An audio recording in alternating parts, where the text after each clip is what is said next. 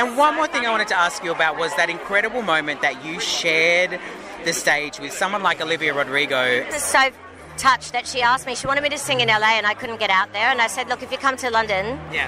I would. It would be an honor."